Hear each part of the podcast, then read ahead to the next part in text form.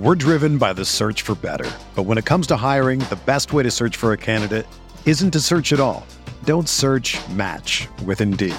Indeed is your matching and hiring platform with over three hundred fifty million global monthly visitors, according to Indeed data, and a matching engine that helps you find quality candidates fast. Ditch the busy work. Use Indeed for scheduling, screening, and messaging so you can connect with candidates faster. Leveraging over one hundred forty million qualifications and preferences every day, Indeed's matching engine is constantly learning from your preferences. So the more you use Indeed, the better it gets. Join more than three point five million businesses worldwide that use Indeed to hire great talent fast. And listeners of this show will get a seventy-five dollars sponsored job credit to get your jobs more visibility at Indeed.com slash Blue Wire. Just go to Indeed.com slash Blue Wire right now and support our show by saying that you heard about Indeed on this podcast. That's Indeed.com slash Blue Wire. Terms and conditions apply. Need to hire? You need Indeed.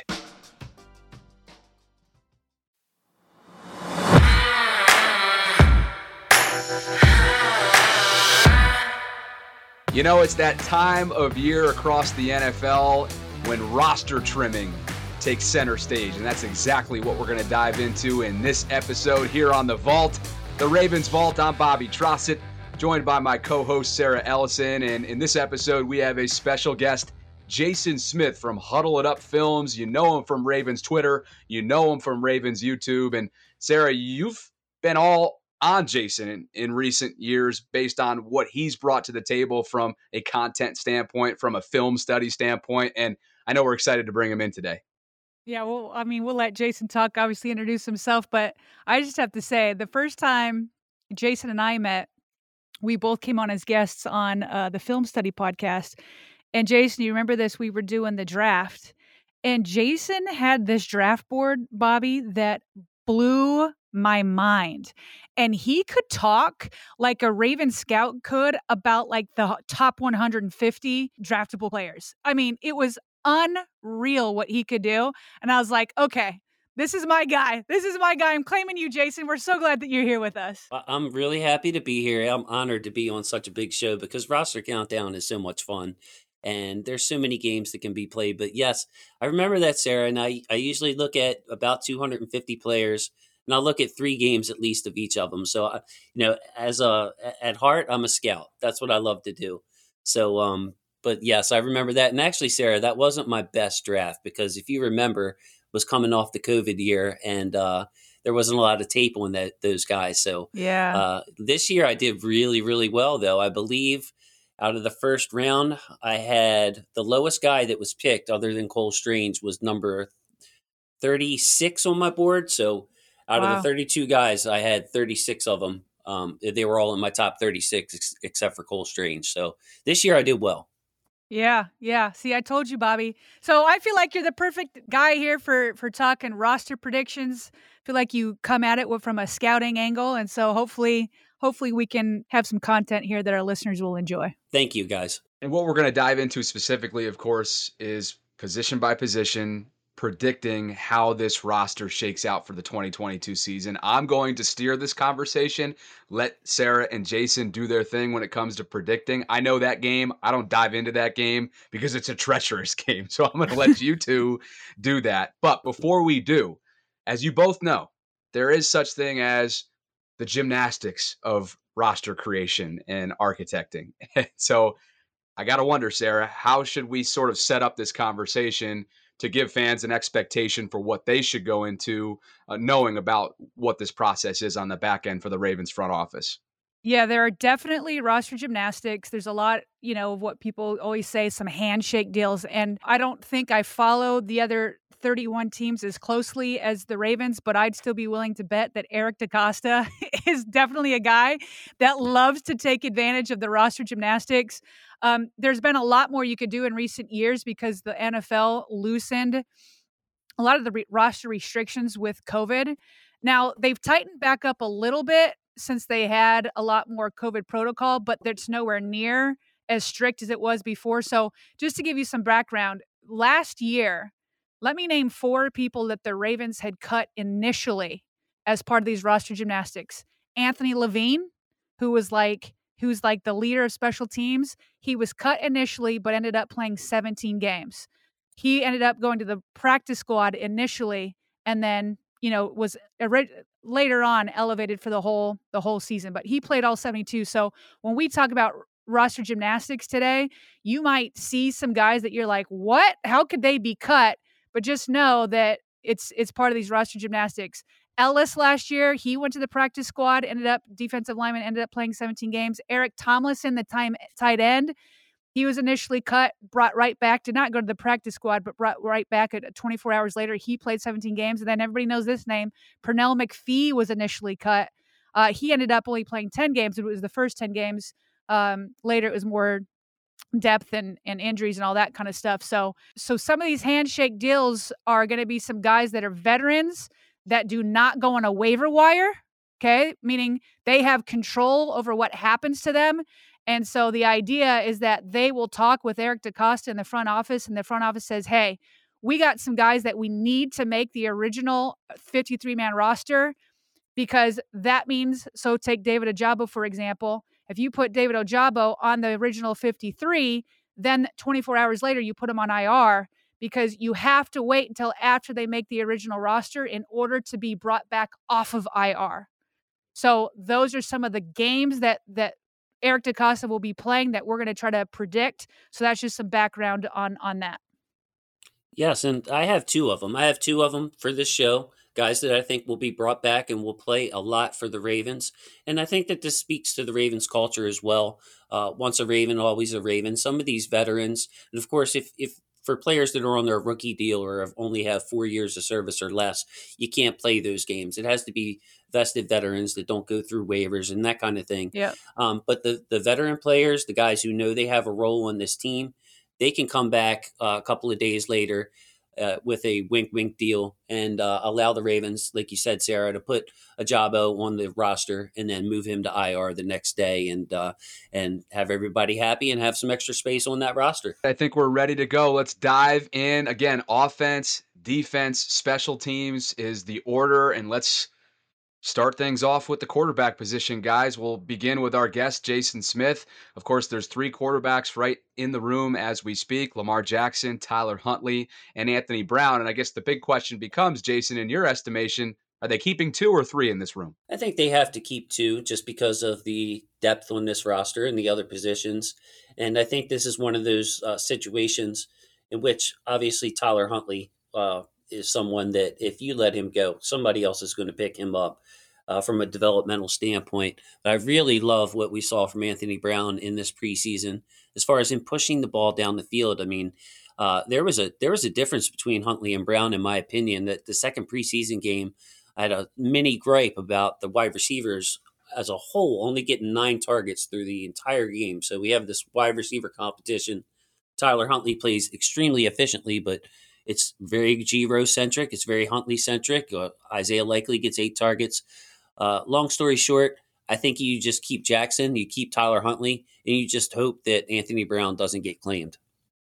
Yeah, I got the same too, and it would be nice for Anthony Brown to make that practice squad. He showed me a lot. I liked him. And then, you know, we've talked about this before on the show. If somebody did, when quarterback injuries start to pile up and somebody made a call to Eric DeCosta and gave a pretty, you know, generous trade, something that is intriguing, then you say, okay, well, I've got Anthony Brown that knows this offense.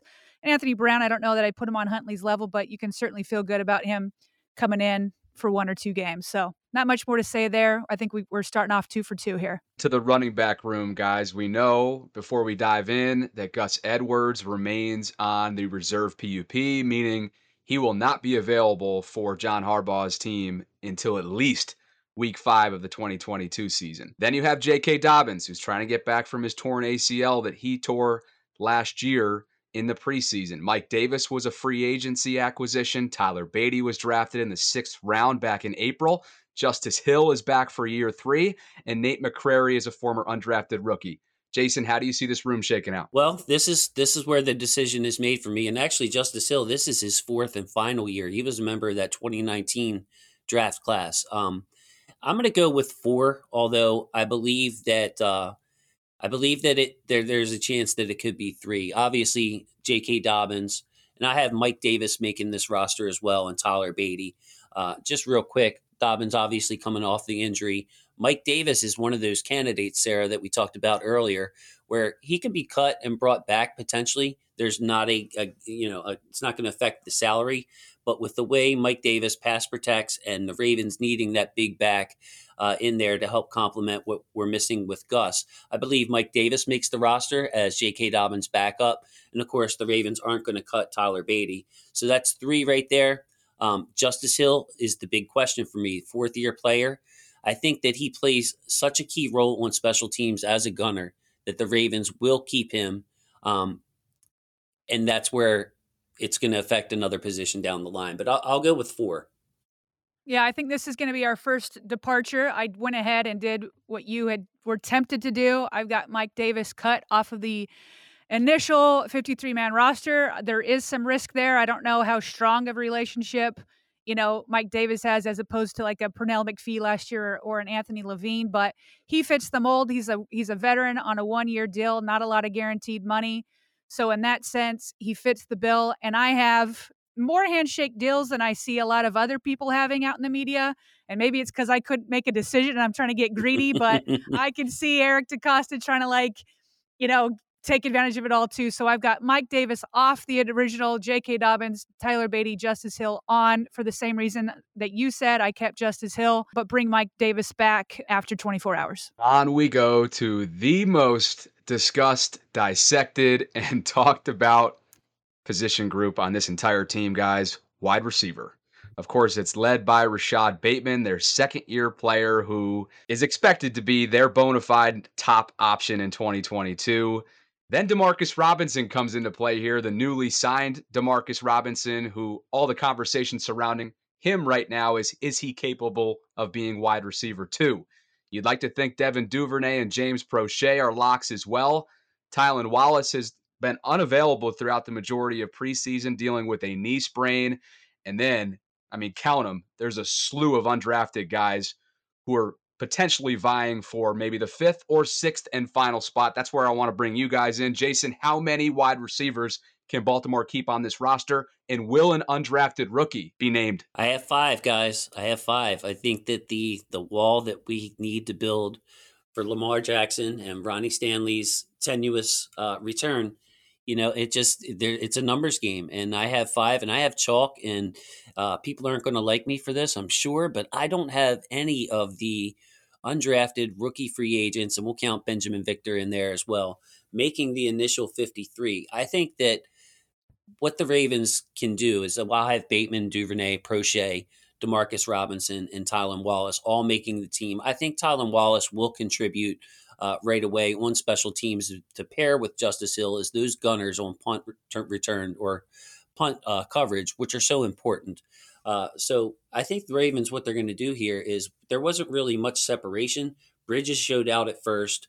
Uh, Mekhi Polk, we saw him make a play or two in every game. Benjamin Victor finished with a great game. Raleigh Webb, more of a special teams guy. So I think that the Ravens are thinking we're going to roll with our five guys, Bateman, Duvernay, Prochet, Robinson, and Wallace, and we're going to be able to get one of those guys back off the uh, and and onto the practice squad. So I'm just going to go with five here and uh, and hope that a guy like Shamar Bridges, who I really like, and Mekhi Polk, who I think has a future in this league, can make it back to the Ravens. Yeah, I have the exact same five. I feel like some of these undrafted guys, and Victor, Victor had that incredible catch the other night, diving backwards and getting that ball. Um, I just don't feel like any any of them stacked enough practices or games. I think they all flashed but didn't stack. I would just add that I'm wondering if there's a chance that James Prochet could start on I R. Uh, we haven't seen him all preseason. Nobody's really asked what his update is. No media has, which I don't blame him. You can only ask so many questions to, to John Harbaugh before injury questions, before he just like shuts it all down. So, but I'm just curious, like, I, I mean, he wasn't in any of those preseason games, really didn't practice the last two weeks of training camp. So it's unclear to me where he is. I'm not saying he for sure w- will go on I R, but I've got my eye on that one. But we've got the same five on, on the wide receiver roster. We'll shift gears into the tight end position, of course, headlined by Mark Andrews leading that room, Nick Boyle and Isaiah Likely. You'd figure that those three are certainly locks. The rookie Charlie Kohler's dealing with the aftermath of sports hernia surgery. Josh Oliver played a lot for the Ravens last year, and Tony Poljan also is in this room as well. So why don't we put, Jason, the tight end room in the discussion along with the fullback room, and specifically with the fullback room. I love the fact that you guys are on the same page with me where I put the fullback with the tight ends. I don't put them with the running back. So we didn't even talk about that before the show. We were eye to eye on this one. Yes, I have five. I have five, including Ricard. Uh, so four tight ends in Ricard. Mark Andrews, obviously leading the group. Isaiah Likely just splashing and looking like a real player in this league. Then, of course, you have Nick Boyle. Uh, and Charlie Kohler will be put on the initial fifty-three, I believe, and then uh, will be one of those guys that gets put on I R after the fifty-three is released. And then, of course, you have Pat Ricard. Josh Oliver, um, not sure if there's much of a market for him out there. We will see. I believe the Ravens traded a conditional seventh to get him, something yep. like that. So uh, not a lot of uh, market value out there for Josh Oliver. I think he comes back on the practice squad, but it just feels really good. Just another side note, feels really good that you have both Nick Boyle and Pat Ricard, who are your move blockers, can line up on the line of scrimmage, can line up in the backfield. They can block defensive linemen. They can block linebackers. They can even go in the secondary and block guys. And then you have true backups, a true backup for Mark Andrews and Isaiah Likely. Uh, tight end you can move around, use as a wide receiver, and then Charlie Kohler coming off later. So this is this is a great group of tight ends. I love the safety group, but the tight end group may be as strong. Yeah, I was just about to say, I think that I'm of all the groups that I'm excited to see in the regular season come together is this tight end group. I have the exact same roster. Charlie Kohler will be going to I R. That's probably a one for one I have with Mike Davis coming back on after after Charlie's put on the the uh, injured reserve.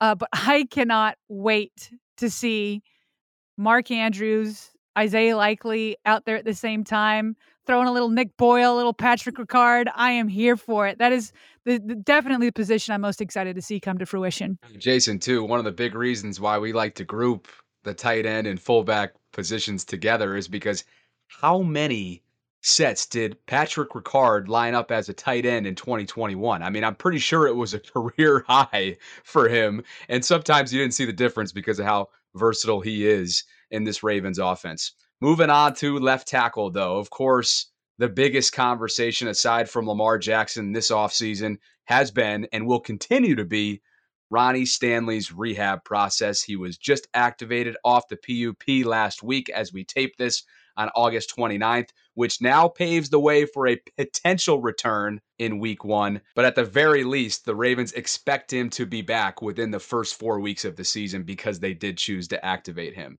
Jason, the rest of that room has Ja'Wuan James and David Sharp in it.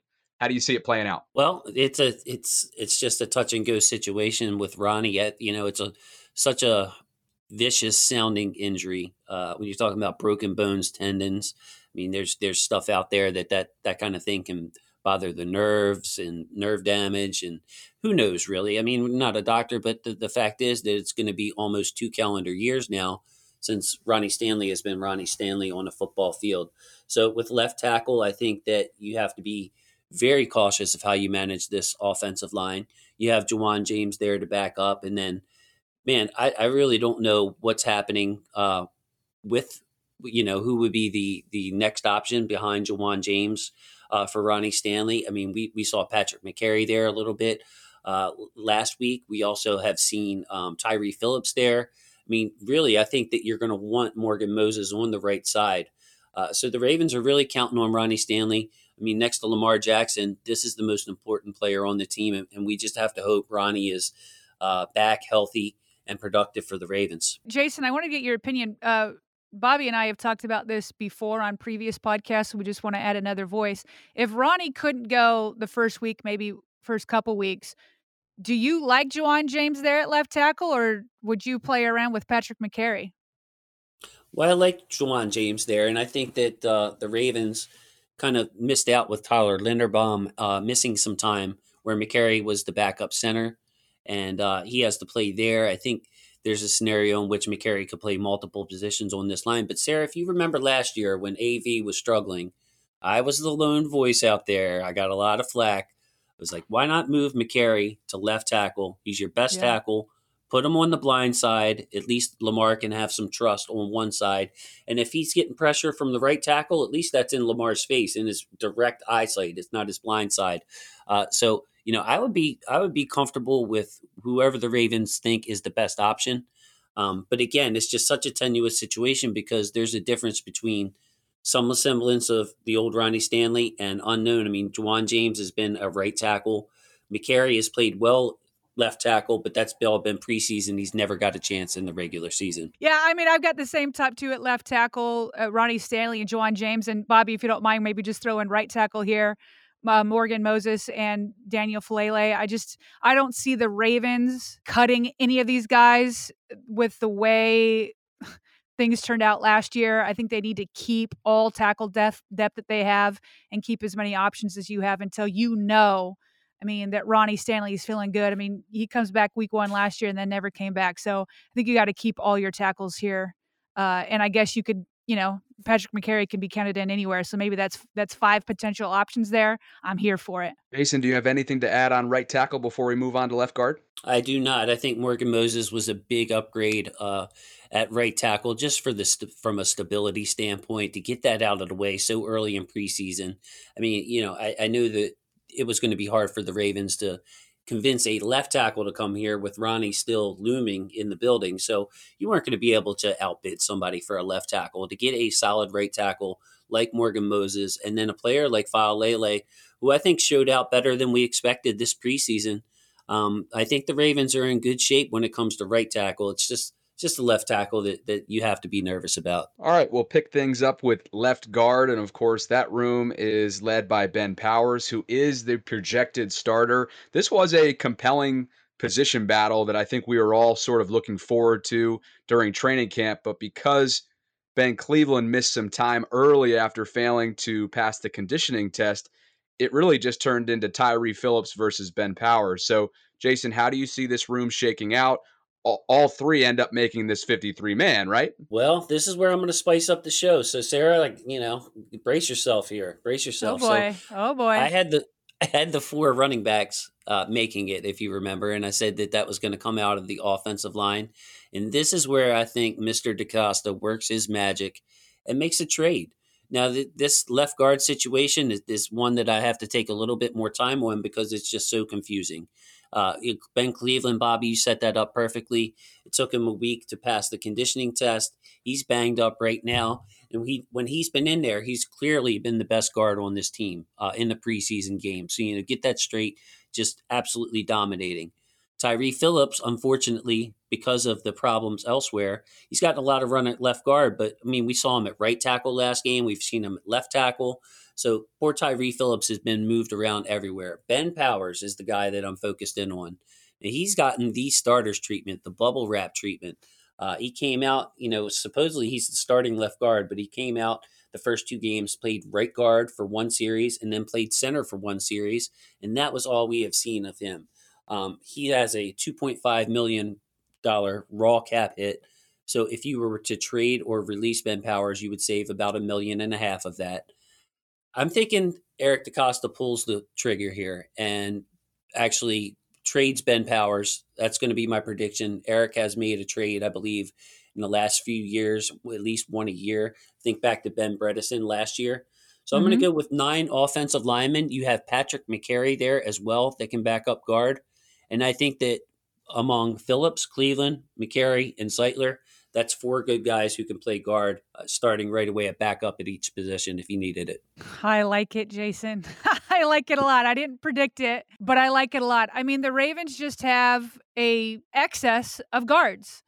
And I was, here's why I didn't predict it yet, though. I, I feel like you can't rely upon Cleveland just yet.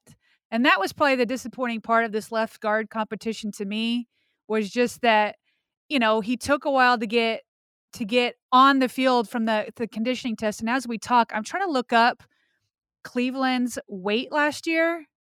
He is listed now at three seventy. Yeah, Sarah, I think it went from around three forty something. It was like three forty-five up to three seventy. You are kidding me. That's what I was just trying to like look up here. That that's a lot of weight, Jason. That's a lot of weight. So I wonder if it was like not him just like failing the conditioning test, but just not being healthy. That's, you have to that's wonder. A, that's a ridiculous amount of weight. Yeah, I'm starting to pull it up here. So anyway, so I'm a, I, I just don't feel quite ready. Now I could see that trade happening, you know, maybe mid-season or whatever, when you know that Cleveland is reliable. And I also don't know how serious his injury is. It looked like he got rolled up on uh, in that second preseason game. So I would love a trade, though, be, with, with that. And I was also disappointed with Tyree Phillips' play. So I don't feel super confident in him. I think he had three penalties in that second preseason game. So I would love that trade, but I think I would maybe wait a little bit on it if you can. Uh, but I like I like that you're spicing it up and not just giving, you know, the same prediction as everybody else. I see here on the roster three fifty-seven. Okay. At the season at the season review roster from last year. That's still, you know, a bit of weight. So I so. want to jump back in, Bobby, if I could. And the reason that I chose the extra running back over the offensive lineman, it, it just has to do with J K Dobbins. It, it, that's that's all it is. Yeah. Uh, you know, depth at running back or depth at O-line, the Ravens are going to have to sacrifice uh, either a guard, one of those guards, or one of the running backs. And, and and with Mike Davis, I don't think that they want to expose him to waivers because of his ability on third downs. He's not a spectacular running back when you look at the numbers and very average yards per carry, but we saw him demolish a guy. Uh, you know, take a man's soul, I think, the first game, uh, pass blocking. He's got the veteran chops to protect Lamar. And, of course, he's got reliable hands. With J K Dobbins coming back off of injury and no word on Gus yet, I think that the Ravens, you know, you're either going to say, okay, we're going to be one running back lighter than we could or one guard lighter than we could. And I think with Patrick Mekari's flexibility, that's why I'm going towards nine offensive linemen instead of ten and keeping those four running backs. I don't want to jump to any conclusions here because I know Lamar Jackson was on his own kind of diet this offseason and training regimen, but it was wedding season for Ben Cleveland and his fiance just a couple weeks before training camp. So he may have had himself some fun on a different regimen than Lamar this offseason. But to Jason's point, he's been playing some very stout football in preseason. And let's hope that translates to regular season football for Ben Cleveland. Jason, let's talk center here with Tyler Linderbaum, of course, leading the charge, getting his debut as a Raven in the preseason finale.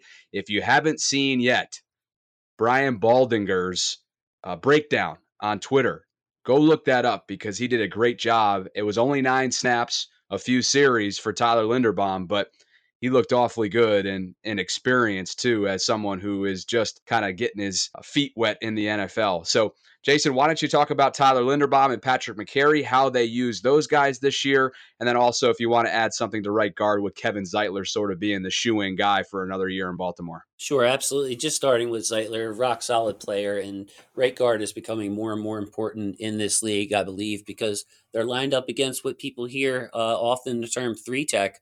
Uh, that's your Aaron Donald. Those are your best pass rushing defensive linemen. So a lot of times the right guard is is matched up with that guy. Uh, sometimes he doesn't have help from the center. Uh, so a very important position filled by the Ravens. And Kevin Zeitler did a wonderful job last year. Uh, just plays like a Raven. Just so solid, so smart, disciplined player. Uh, at center, you have Tyler Linderbaum, Patrick Mekari. Also wanted to mention Tristan Colon. I think that that's an interesting discussion to whether he will get claimed by another team or not. Would love to have Tristan back because he's been solid. Uh, whenever Bozeman was out of the lineup, Tristan Colon stepped up, and you, you didn't notice much of a difference. But Tyler Linderbaum himself, you know, I, I wasn't a huge fan of taking a center in round one, as Sarah can attest to. I was a little stressed over that because, I mean, let's face it, I was looking at corners and edge rushers and, man, there were some exciting players out there. Um, but, uh, but yeah, Tyler Linderbaum, is his feet, it's it, it, he moves like a tight end. He reminds me of a tight end that's just a little bit bigger and can handle the center position. And I think that, uh, Sarah, that's going to allow the Ravens to do different things uh, on the line. Yeah, I look across the line now. We have a pretty mobile offensive line. So I think you'll see a different mix of schemes in there. And Tyler Linderbaum will allow us to do different things in the run game. Yeah, what's I think that was like an underrated thing. Everybody got so caught up in Linderbaum's size that you didn't quite see how explosive and quick he was. And that's how he can use leverage on people. Like if he gets himself in the position that he wants to be against these defensive linemen, then it's like, you're not going to win at that point. So he's so quick. And then to see him make it to the second level, doing blocks down there with the way, with the way this team runs. And you got probably Ben Powers, you know, pulling to the right. That's another thing that's nice about Zeitler is the Ravens are a right-handed, you know, running team. So, uh, you know, and that's another reason I, we said in another podcast, I haven't been super impressed with the running back so far. And on that film study that we talked about from Brian Baldinger, uh, Tyler Linderbaum had a hole opened up for him and Mike Davis didn't take it. I'm like, wow, bro, what are you doing? There's a hole right there, you know, but, but for Tyler, that's just such good news to see that the way he could multitask and do combination box and how quick he was. And then to get the second level and you saw all of that in nine snaps. So I feel like the Ravens are in good hands there with Tristan Colon. I also have him off the fifty-three.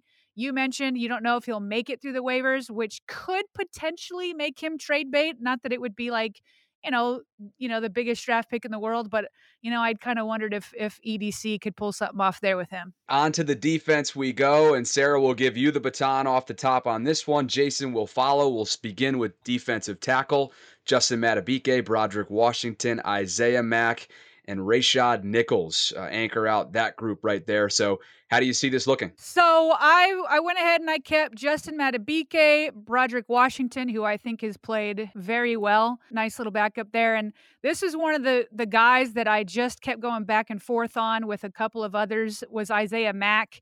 And uh, I just couldn't let him go, especially knowing that Travis Jones will probably need to start on I R, even though Mack isn't really – you know, the type of player that Travis Jones is. So, so it's not, you know, Isaiah Mack is not the, the, the exact guy that Travis Jones is. And I bet Jason will be able to explain that better with, with all this, the scouting vocabulary there. So, but I just felt like that he needed more interior presence. I didn't want to let go of Mack. So I've got, I've got him in and then Rashad uh, Nichols off. We're driven by the search for better, but when it comes to hiring, the best way to search for a candidate isn't to search at all. Don't search, match with Indeed.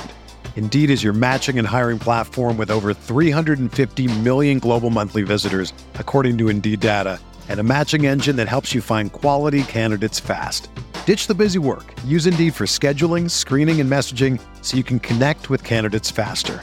Leveraging over one hundred forty million qualifications and preferences every day, Indeed's matching engine is constantly learning from your preferences, so the more you use Indeed, the better it gets. Join more than three point five million businesses worldwide that use Indeed to hire great talent fast. And listeners of this show will get a seventy-five dollars sponsored job credit to get your jobs more visibility at Indeed.com slash Blue Wire. Just go to Indeed.com slash Blue Wire right now and support our show by saying that you heard about Indeed on this podcast. That's Indeed.com slash Blue Wire. Terms and conditions apply. Need to hire? You need Indeed. Another day is here, and you're ready for it. What to wear? Check. Breakfast, lunch, and dinner? Check. Planning for what's next and how to save for it? That's where Bank of America can help. For your financial to-dos, Bank of America has experts ready to help get you closer to your goals. Get started at one of our local financial centers or twenty-four seven in our mobile banking app. Find a location near you at bankofamerica.com slash talk to us. What would you like the power to do? Mobile banking requires downloading the app and is only available for select devices. Message and data rates may apply. Bank of America N A, member F D I C. Sarah, I'm so happy. I'm so happy.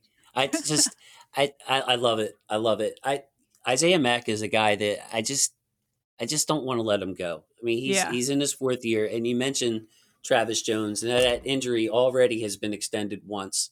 We don't really know how long it's going to take him to get back. So that leaves Michael Pierce as your as your your nose tackle with really nobody behind him. Uh, Isaiah Mack has played so well, and he flashed in the preseason now two straight years. When he got in there last year, he, he sacked Joe Burrow. So I'm I'm going with the same thing. Uh, yeah, I, I think we're just doing defensive tackles here. Um, but yes, Isaiah Mack I have making the roster and and hanging on to a spot uh, at least until Travis Jones gets back, because I think some other team would claim him with the depth across the league. Um, you know, you could always use linemen on either side of the of the uh, ball. Yeah, and the Ravens just have such a reputation for developing these these defensive linemen that I'm I'm sure other teams are looking. And then Isaiah Mack looked good in the preseason. He's got stuff on tape, so I just didn't want to risk it. So nose tackle saw Brandon Williams depart Baltimore this offseason, and he remains unsigned, uh, really out of the N F L right now. Michael Pierce came in for his second stint with the Ravens, as we know, a big free agent acquisition for Baltimore earlier this offseason. Sarah, what kind of depth at nose tackle, though, do you see Baltimore kind of keeping around? So it's a little bit thin, but, you know, obviously, like you said, you got Michael Pierce, Travis Jones, I feel like is going to go to I R. And it's unfortunate. Aaron Crawford was injured in this third and final preseason game. I thought he was having a nice preseason. Um, I don't know if it was going to be enough for me to keep him, but the the injury certainly solidified that. So uh, that's it. It's Michael Pierce, and then you're going to move Travis Jones to I R. So it's a little bit thin there, which is one of the reasons why I kept Isaiah Mack. Yes, echoed. Nothing much else to add. I think it's going to be Pierce and Jones mixing in there, and that's why I kept Isaiah Mack. Very, very well said.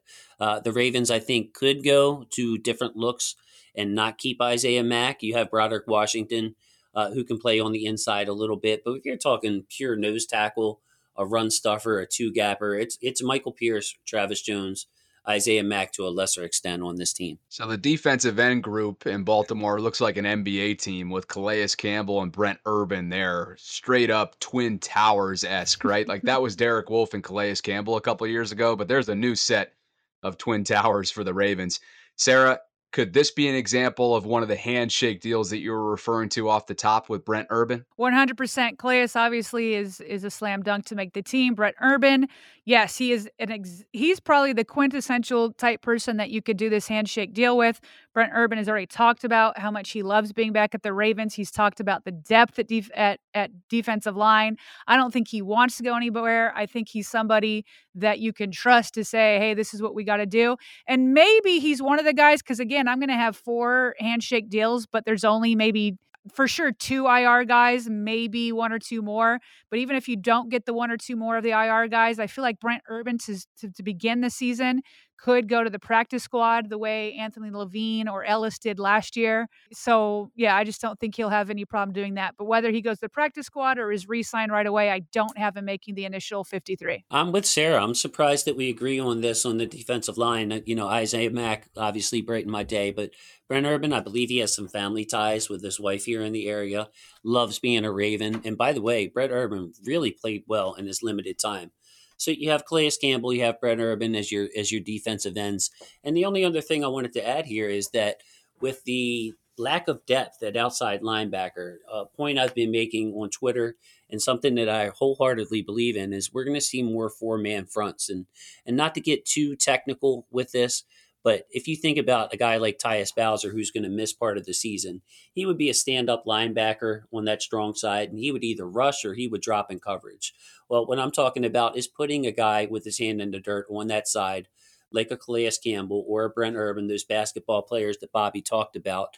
Uh, Stephen Means is a guy that could also do that. We saw him do it in the preseason. And just put a safety behind them. The Ravens have plenty of safeties, plenty of big guys who can come up yep. and fill in the box.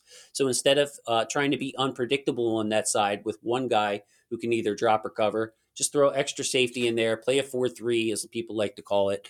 And uh, I think that this is where the depth on this defensive line and the versatility really pick, uh, really pays off. So, yes, I don't have Brett Urban on the initial fifty-three. I think he'll be brought back two, you know, a couple of days later. I have two handshake deals on this side uh, with Jones, Travis Jones and Ojabo going to I R uh, and two guys being brought back, Brent Urban being one of them. So, Jason, in recent weeks, Sarah and I have spoken about the edge rusher room and how thin it is, uh, especially given the recent news of Tyus Bowser being placed on the reserve P U P list, meaning, like Gus Edwards, he will not be available until, at the earliest, week five. Sarah, with the room looking as follows, Odafe Owe, Justin Houston, Stephen Means, David Ojabo, who we've touched on already, and Chuck Wiley, how do you see how do you see Eric DeCosta handling this one? Yeah, and I think just to make it simple, we'll we'll combine the Rush and Sam outside linebackers. Um, so for the reason that Jason just explained, that you can change up your defense al- alignment and bring in more of your safeties. Uh, we know the Ravens are very uh, deep there. I think he explained that perfectly. I think that may be one of the reasons we haven't seen the Ravens act desperate at outside linebacker, even though it's pretty thin. And it's also another reason why I think I'm going to be playing with fire a little bit here. So I've got Odafe Owe, Justin Houston, Dalen Hayes making the team, David Ojabo needing to make the initial fifty-three man roster so that after twenty-four hours, he can be moved to I R. So Stephen Means, I have as another handshake deal. He's another one that either could be re-signed to the active roster twenty-four hours later, or maybe go to the practice squad. He won't go through waivers if he's cut. So basically what I'm saying is, is, is, you know, the Ravens will have three outside linebackers really for those first twenty-four hours with O A, Justin Houston, and Hayes. It's unfortunate with David Ojabo. So the rules this year with I R is that you can bring back eight guys after off of I R this year. You don't have to designate them before they go on, on I R to say who's coming back, but they are limiting it to eight. That's still plenty, but it, it's been more the last couple of years with, with COVID. And it's just too bad. They they missed the window. My understanding is they missed the window to put him on the non-football injury list, which just means that he wasn't injured either, you know, with the team or N F L, because he was injured at the at his pro day with Michigan. So he's going to have to take up one of those eight returns. Um, and maybe that ends up being plenty, but who knows with this team and how many people they've had injured. Maybe they would need more. Hopefully they won't. So, so yeah, there's Stephen Means. And I don't rule out them still signing another outside linebacker. I just understand why it doesn't look like they're desperate given what they can do with the safeties. Agreed. Now, my, my roster spot came down be- between Stephen Means and Isaiah Mack, and I, I went with Isaiah Mack for the reasons that I think Stephen Means is a good candidate Uh, to come back after he's cut. And he could go elsewhere. Yep. He signed, he's thirty-one years old. He has six career sacks. Uh, he signed in June. So it's not the, it's not the biggest resume. And I think that Stephen Means realizes that there's a pathway for him to get on the field here with Bowser and Ojabo being out. Whereas Isaiah Mack, I think that if you put him out there, some other team would snatch him up and he would go where the playing time was. So I expect Stephen Means to be on this roster week one. But as far as the final countdowns uh, or cutdowns, excuse me, not the final countdown, that's a song. Uh, the final cutdowns, I have Odafe Owe, Justin Houston, Dalen Hayes, and Ojabo. Ojabo going to I R after the initial cuts, and Stephen Means coming back. So, so yes, I, I think Stephen Means played really well this preseason. But he also expressed, Sarah, I'm sure you heard in the press conference, his love yep. for Baltimore. Almost quit the game. Um, loves it here. Uh, You know, so I think all the signs point to if Stephen Means does go somewhere else, the Ravens could probably find someone uh, across the league in the cut downs with a, a similar skill set, a similar ability, just a hand in the dirt, um, you know, not spectacular pass rusher, but a hard nosed player. I don't want to I don't want to demean Stephen Means here, but um, I think you can find a Stephen Means out there, even if he wasn't going to come back. And I think he's going to come back. Yeah, speaking to the, the the press conference, that was one of the reasons why I felt very comfortable with making him one of the cuts, is because he literally said that the Ravens resurrected his his career, which means that I don't know that any other teams were giving him a chance. So, you know, I think he's got a great relationship with the team. I think he feels, you know, grateful that he's got a shot. Um, that doesn't mean that you can, you know, treat him poorly or anything, but that's that's not what they're doing here. That's not what that is. That's, again, how many guys did they cut initially and still played seventeen games last year? I think he will still be active week one if they go ahead and bring him back. For time purposes, let's combine the middle linebackers and weak side linebackers. So, Sarah, how do you see these two rooms shaking out? So I was close to making Josh Bynes a handshake deal, but then did you guys catch him in the uh, the last preseason game yeah. in his interview? And they, he was like, have you been told that you're going to make the team? He's like, well, I better be. He's like, otherwise you should put me out here. So, you know, he can put tape out there for, for teams. And also Josh Bynes has moved to several different teams. He just seems like a guy to me. He's at the end of his career. It's not like he's had these massive deals that some other guys have had. I could see him if another team was like, hey, I'll throw in an extra, you know, two hundred grand, you come over here. You'd be like, sweet, I'm coming, you know? So I didn't want to play with fire with Josh Bynes. So I've got him making the team. I was having the worst time trying to decide between Christian Welch and, and Josh Ross, and I couldn't do it. I think that Christian Welch, Welch is going to make the team for his special teams acumen. Uh, so I have him making it. I obviously have Patrick Queen on the weak side, Malik Harrison, and Josh Ross. I think that uh, Josh Ross has just shown way too much upside. His connection with uh, McDonald is just too, too, too big. He's going to be, to me, the next undrafted rookie to stay. So it sounds kind of crazy because I've got five inside linebackers, but I think Christian Welch especially is a special teams move that you keep him for.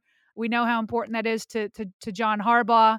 So I kept both of those uh, those guys, Welch and Ross. Okay, well, it's, it's about time we disagreed again, Sarah. We were getting okay. a little too buddy-buddy there. Yeah, exactly. I, I, I only I only have the four. I only have four. And I think Josh Ross, you, you said it perfectly. I think that he has a future to succeed Josh Bynes and or Patrick Queen, uh, you know, when if if his option is declined and he walks uh, as a middle linebacker of the future, uh, Zach Ware style, just tremendous in coverage. I think he showed me a lot of toughness in this last game, not just the splash plays behind the line of scrimmage, but taking on the big guards uh, and just demolishing them on contact, getting in on tackles.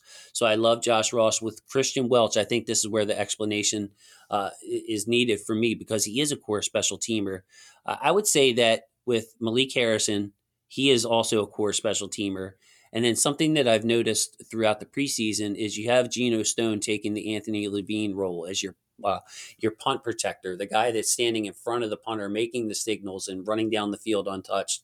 And then we also saw, if you guys noticed, the first team special teams had Kyle Hamilton and Brandon Stevens as core special teamers, playing that five hole on kickoff returns, basically the guy right next to Justin Tucker, the two guys. So with that being said, I think that the Ravens have enough core, core special teamers, your gunners with Justice Hill and Tylen Wallace, your wing players with Kyle Hamilton and Brandon Stevens, your, your Geno Stone taking the Anthony Levine role, that you don't need another superstar on special teams like Christian Welch is. I think that, you know, you take Josh Ross, you put him, he played special teams, you can fill in around him. Uh, with some of the other guys. So Christian Welch, though, man, he was he was playing with a lot of heart that last preseason game. He played well, too, seemingly trying to match Josh Ross play for play. But in the end, I think the Ravens let Welch go. Maybe he comes back on the practice squad. I don't think he's I don't think he's a guy that stands out to me as would definitely be claimed by another team, and you have him at, at the disposal. But Christian Welch in his third year, Josh Ross in his first year, you can reset the clock with that position and potentially have a linebacker of the future. So we all know that there can never be enough cornerbacks on an N F L team, especially in Baltimore. We also know that Marcus Peters and Marlon Humphrey are taking care of the left and right-hand sides, respectively, in Baltimore. Sarah, how does the rest of these rooms look like and, and shaken out in your mind? So Marcus Peters, Marlon Humphrey, Brandon Stevens, Kyle Fuller, and then the two fourth-round picks, Pepe Williams and Jalen Armour Davis. Uh, Jason, we actually just interviewed. Uh, we had Pepe on the show yesterday. We just uh, published it this morning, though, at five a.m. We had asked him. We know that he had kind of been nicked up and injured, missed a couple of practices, and then missed uh, the final preseason game. Not that he would have played anyway, but uh, he said he's healthy and ready to go week one. So that that was uh, encouraging for me. So I have all of them. Uh, I've got Kevon Seymour. What a tough break for him. I have him off. I know some people have him on. I was already um, – I don't think I was going to have him anyway. And then I think the injury kind of solidified it for me. And I've got off Daryl Worley and David Vereen. I'm with you, Sarah. I'm a little jealous about the Pepe Williams interview. I'm not going to lie, Bobby. I'm not going to lie. Uh, you know, if you guys want to bring, uh, you know, a Ravens player on my YouTube channel, you're more than welcome to at any time. But uh, no, I, I love I love Pepe, too. Just what a what an attitude and a nice character. He fits right in. But, yes, you have to keep all six. You have to keep all six. It's, it's a no-brainer. Um You know, I look at the slot corner position. I just wanted to mention Pepe. I mean, this is the guy that we needed. Uh, if you have a big receiver, a tight end, we can cover you. We got plenty of guys. Of course, we have Marlon and Marcus on the outside. But your Brandon Stevens, your Armour Davis, uh, you know, your Kyle Fuller has plenty of experience against those guys. And the safeties, Kyle Hamilton's all over the place. You got a big receiver, we can cover you. You got a quick, fast, small slot receiver. That was where the the niche was to make this team, and Pepe Williams took the bull by the horns and really solidified that. So Um, yes, keep all six. We'll wrap up the defensive side of the football, talking safeties. And I think at the end of this room, on the back end of the safety room, guys, I'm really intrigued. I know we talked about this in our post-game episode, Sarah, recently. I put up a, a Twitter poll, and I guess we can start with Jason too, because Sarah, you've already given your take on this. But Jason, if you could only keep one on the fifty-three, and it comes down to Geno Stone, Tony Jefferson, and our Darius Washington. And of course, you're going to talk about the, the beginning of the room and the locks, of course, as well. But if it came down to those three, you could only select one. Who are you taking? Well, if it came down to just one, I'm, I would take Geno Stone for sure. I think Geno Stone, for the re- reasons that I said earlier, being the Anthony Levine on this team, being a leader, uh, you, you can't let Geno Stone go. He brought such a calm to the back end of that defense last year. We saw some miscommunications and some players looking at each other like, where am I supposed to go? Um, Brandon Stevens was a part of that, in my opinion. Uh, and when Geno Stone was put at free safety at the end of last year uh, and put in the safety room, things changed, and you saw it. He showed out. Uh, his progression from a rookie to now is just amazing.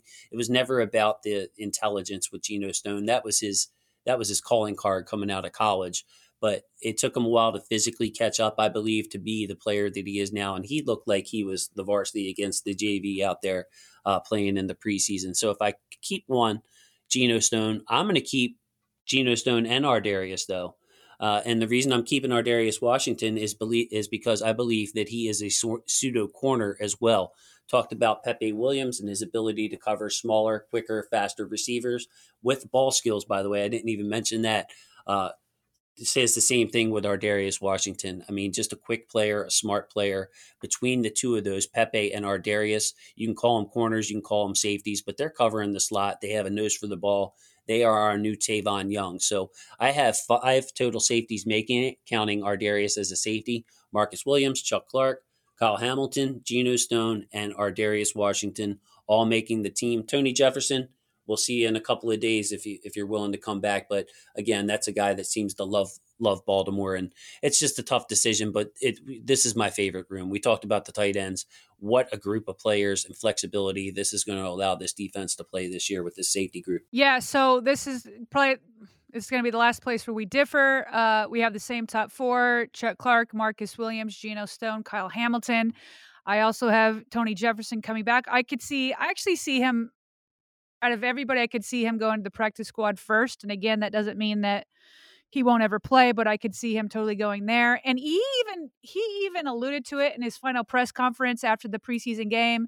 People were asking if he was going to be back. And he's like, well, there's a lot of technicalities with the roster. We'll see. So he alluded to the gymnastics there. So I think he's already been spoken to about it, and I could see him being down for it.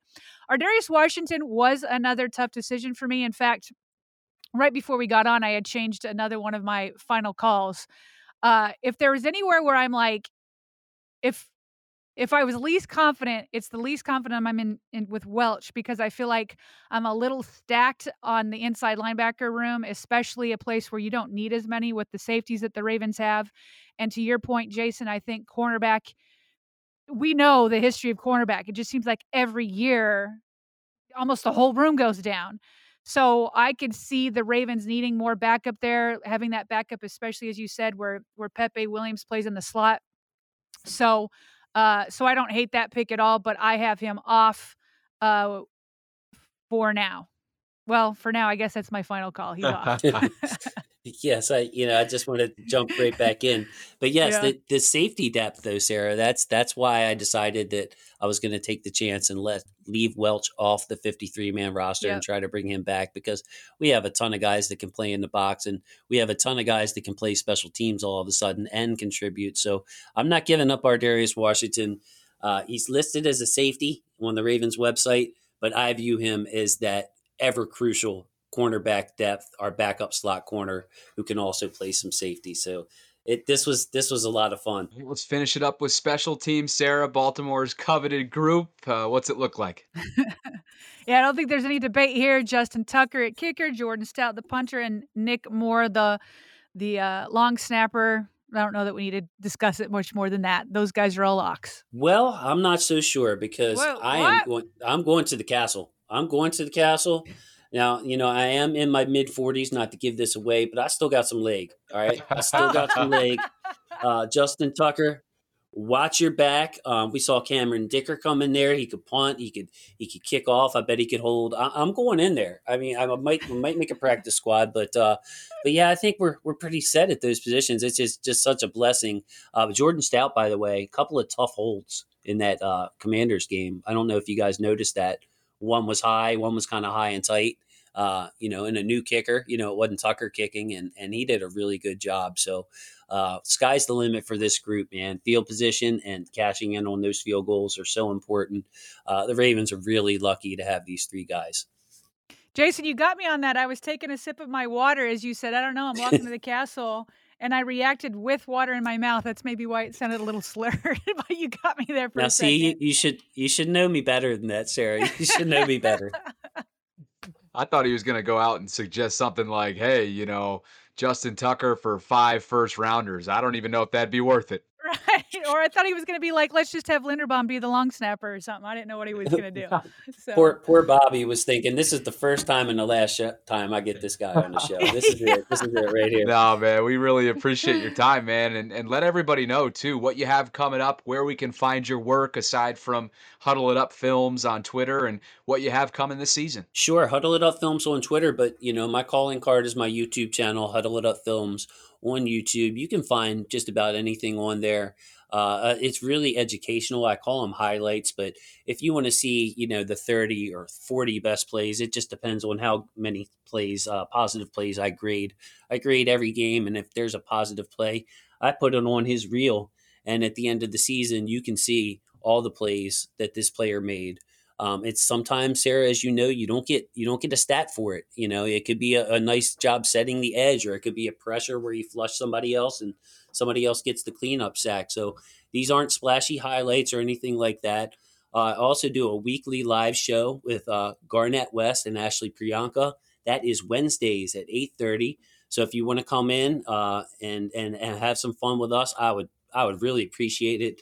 It's uh, it's been a great time to start. Maybe I can get you guys uh, make a guest appearance on there one day. But um, yeah, just interacting with the fans live is something new that I started this year on Wednesday evenings, and I'll have film cut ups throughout the week. So check in, subscribe, turn on the notifications and all that kind of stuff. Join the family. I always say fo- uh, football is family. Sarah knows that. So I wanted to thank my football family out there listening, and I'll welcome you to join us. It's a really fun group. Awesome, Jason. Absolutely. We, we will definitely talk calendar invites and, and specific dates that might work throughout the season. But uh, with that, we are going to close this episode down here.